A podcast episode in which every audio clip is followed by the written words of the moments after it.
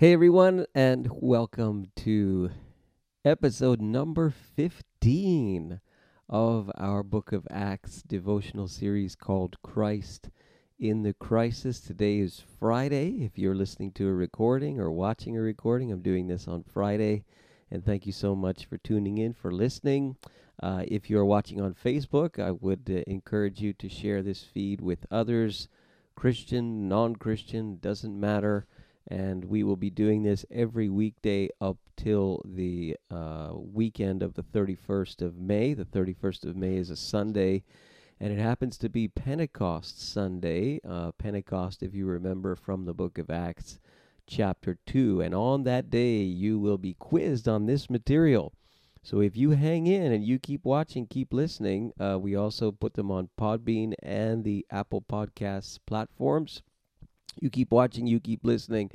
You are increasing your chances of winning a brand new iPad on May the 31st. We are going to play an electronic game over the internet because we will still be in our homes, most likely, uh, on the 31st of May. All right, so that's a little incentive for you, and I will also put that on the screen so you see it and others see it if you share it with them. Okay, we are in the book of Acts in the Bible's New Testament. Amazing book to read uh, when you are in a crisis moment, because this is the beginnings of the new community of faith, the church, and they've faced crisis after crisis. And uh, on Sunday, we're going to be talking about the crisis of exclusivity from the book of Acts and chapter 4. Uh, tonight we are uh, continuing and we're going to go through chapter by chapter as much as we can every day. Uh, and we're in chapter 8 which is just loaded with uh, information. And we stopped at the point yesterday where um, uh, we run into Simon, a magician, an occultist, and he is in Samaria. The gospel has moved into Samaria because of persecution. And this occultist apparently believes the evangelist Philip who is one of those chosen in Acts chapter 6. He was one of those um, uh, Jews who had adopted the Greek culture, Greek language, and his name is Philip. That's a Greek name, and he is one of those chosen in the book of Acts chapter 6 that we've already looked at. He ends up in Samaria, and the man is doing wonders and signs that catch the occultist Simon's eyes. Simon himself believed and was baptized, we're told in Acts 8, verse 13. And he followed Philip everywhere, astonished by the great signs and miracles he saw. Interesting that those are the things that astounded him. Uh, we should be astounded more by God and by Jesus than uh, the great signs and miracles that He does in our lives. It should be Him who should be our focus. So, right away, the tip off that there may be something off in the heart of Simon when the apostles in Jerusalem heard that Samaria, and there's bad blood between Samaria and uh, uh, the Samaritans and the Judeans, which we talked a bit about yesterday. When they heard that Samaria had accepted the word of God, they sent Peter and John to Samaria to check this out.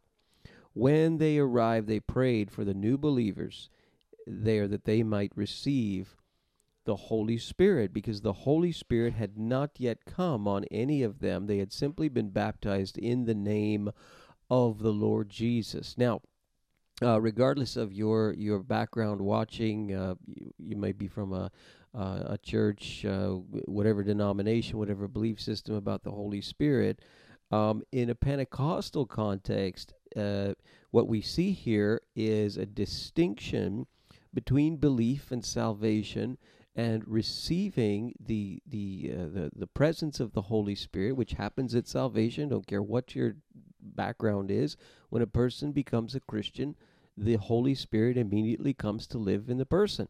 Now, in Pentecostal theology, we distinguish between that and a second experience, which is the release of the power of the Holy Spirit. So, in a Pentecostal context, this is what is taught here uh, because the Holy Spirit had not come on any of them.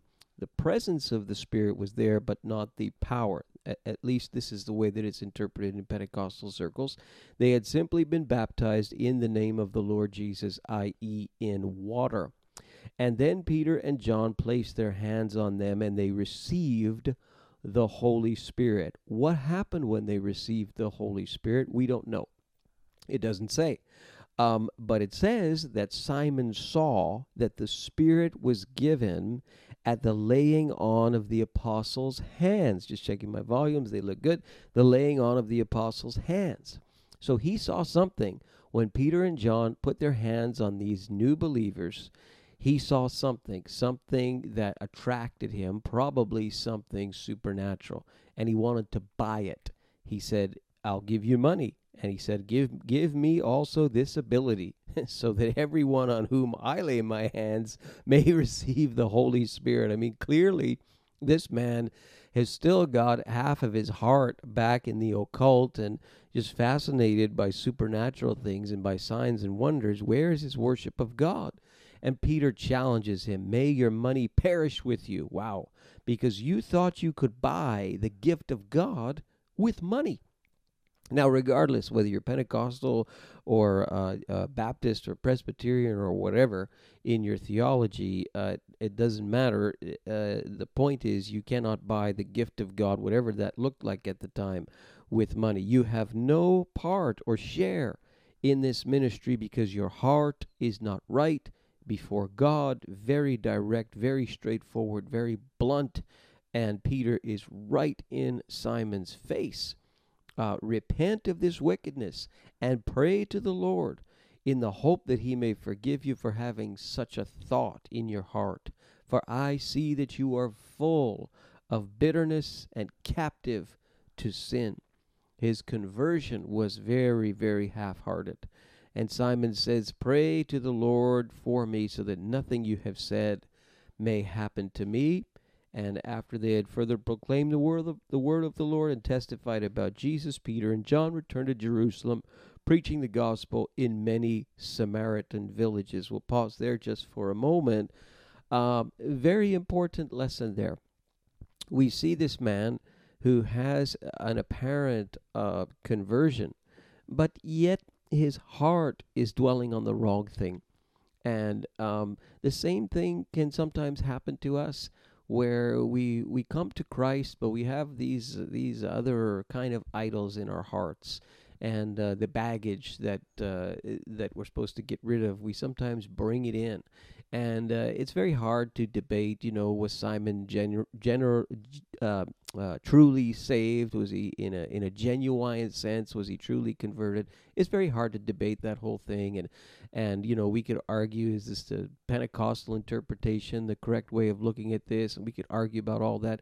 But the greater lesson is when we come to Christ, we come to Christ wholeheartedly, and we don't seek God for the miracles that he can do in our lives. We seek him because of who he is, and we seek him because of his grace. I'm always fascinated when I read Paul and Paul's letters, how little Paul talks about the the many scores of miracles that were performed through his hands. He talks almost almost uh, he gives almost zero information about them. And even when he does start to talk about the things that he's seen and heard, he does so in the third person. And he he's very reluctant to do that. And that is because we're to be worshipers of God, not worshipers of the things that God does in our lives, worshipers of him himself, okay? And uh, we'll we'll move on uh, even though we could stop here, there's another great account here um, eh, I'll do this for you because it's Friday, okay? And uh, Philip continues on in his ministry, and an angel of the Lord says to Philip, Go south to the road, the desert road that goes down from Jerusalem to Gaza. He hears the voice, the audible voice of an angel I know some of you are saying, "Well, you know, you you've lost me right there." Well, just just give it the benefit of the doubt. So he started out, and on his way, he met an Ethiopian eunuch. Interesting, an important official in charge of all the treasury of the Kandake, which means the queen of the Ethiopians. This is a very wealthy man I preached a sermon on this one time, and um, he he is uh, Ethiopian. He's a eunuch. He cannot have kids for whatever reason we do not know, and he is a treasurer, and he's in charge of the Kandake. And uh, again, it's, this is translated for us well in this version, the Queen of the Ethiopians. So this is a high up fellow uh, in his culture and in his context, and he had gone to Jerusalem to worship and he leaves Jerusalem unconverted. On his way home, he's sitting in his chariot. He probably has a large entourage around him. He's a man of high standing, and he's reading the book of Isaiah the prophet. Goodness. And the Spirit told Philip, he hears the audible voice this time of the Holy Spirit go to that chariot and stay near it. So Philip runs up to the chariot and he hears the man reading Isaiah the prophet, and he asks him. Sometimes that's the best thing that you can do. Uh, is ask questions. You you who are believers on the other end of this camera, uh, ask your friends questions when you're talking about the things of God. There's nothing wrong with asking. Do you understand what you're reading? Philip asks, and he says, "How can I, unless someone explains it to me?" And so he says, "Philip, come and explain it to me." And the passage that he's reading is out of Isaiah the 53rd chapter. I mean, listen to this. He was led like a, a sheep to the slaughter. And as a lamb before its shearer is silent, so he did not open his mouth. In his humiliation, he was deprived of justice. Who can speak of his descendants, for his life was taken from the earth? Who's that sound like to you? Right? That's Isaiah 53, and this is speaking about the Lord Jesus himself. And the eunuch asks Philip, Tell me, please, who's he talking about? Is he talking about himself? Is he talking about someone else? Now, just as an aside, if you talk to Jewish people today about this passage in Isaiah 53, they will say just that.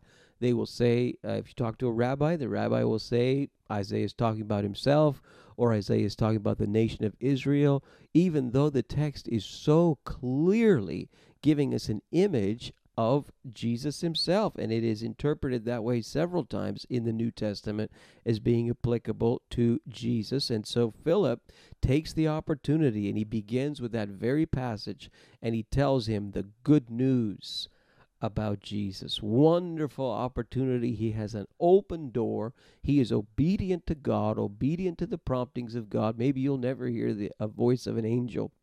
Maybe you'll never hear the audible voice of the Holy Spirit, but God prompts and God kind of whispers into our soul for us to do things. And when we submit to those things, sometimes as strange as they are, uh, God opens doors. As they travel along the road, they came to some water, and the man says, Look, here's water. What can stand in the way of my being baptized? He wants to be baptized in water. Presumably, he heard about it from uh, Philip teaching him about it. And he gave orders. He says, Stop this chariot right now. And Philip and the eunuch went down into the water, and Philip baptizes him in water right there on the spot. No delay. The man comes to faith, baptize him in water, and then this most bizarre thing happens. You see this happen. Oh, I think this is the only time. Uh, I'm trying to think. There might be one or other, one or two other times in the entire Bible where someone is moved uh, supernaturally from one place geographically to another. I really can't think of another place right now in the entire Bible where this happens. When they came up out of the water, the Spirit of the Lord suddenly took Philip away, and the eunuch did not see him again, but went on his way rejoicing. Philip, however, appeared at Azotus and traveled about preaching the gospel in all the towns until he reached Caesarea. I mean, my goodness, it, the, the the account is is filled with so many little lessons for us. Uh, speaking to people of faith on the other side of this camera, be obedient to the promptings of God. Um, even in this pandemic moment, God is going to put you in situations. They may be very odd, and He may prompt you to say things, to do things, to not say things, to not do certain things. He may prompt you for the benefit of other people. He may prompt you because He wants other people to know about the the good news of salvation through Jesus. And maybe you're not a Christian on the other end of this camera. God speaks to you too. God prompts you too because God wants to have a relationship with you. He wants to have communion with you. He wants to have fellowship with you through the Lord Jesus. He presents that opportunity to you, and all you have to do is ask. All you have to do is ask Him to reveal Himself to you and to come into your life. It begins that way. So, whoever you are, on the other side of this camera or this microphone, if you're only listening and you're, you're listening on an audio platform, uh, God does speak and God does prompt. He does it differently in different ways, different people in different seasons, different times. But God is always, always at work. And you see in this chapter so much going on, so much action. And that's because God is at work. So uh, I pray this has been a blessing to you and an encouragement to you. Uh, today, uh, we're going to take a day off on Saturday, and we'll be right back at it on Sunday morning at 11. Please join in with us. If it's your first time with us and you send me um, uh, a message, I'll put a cell phone number on the screen on Sunday morning. You send a message, and that'll register you in our e list. I will send you a little gift. Uh, uh, via email. Okay, on uh, you you do that on Sunday, and I will follow that up. So I look forward to joining with you a Sunday morning at 11 on Facebook Live. You can also uh, check us out on our website at citypointchurch.ca. God bless you, everyone.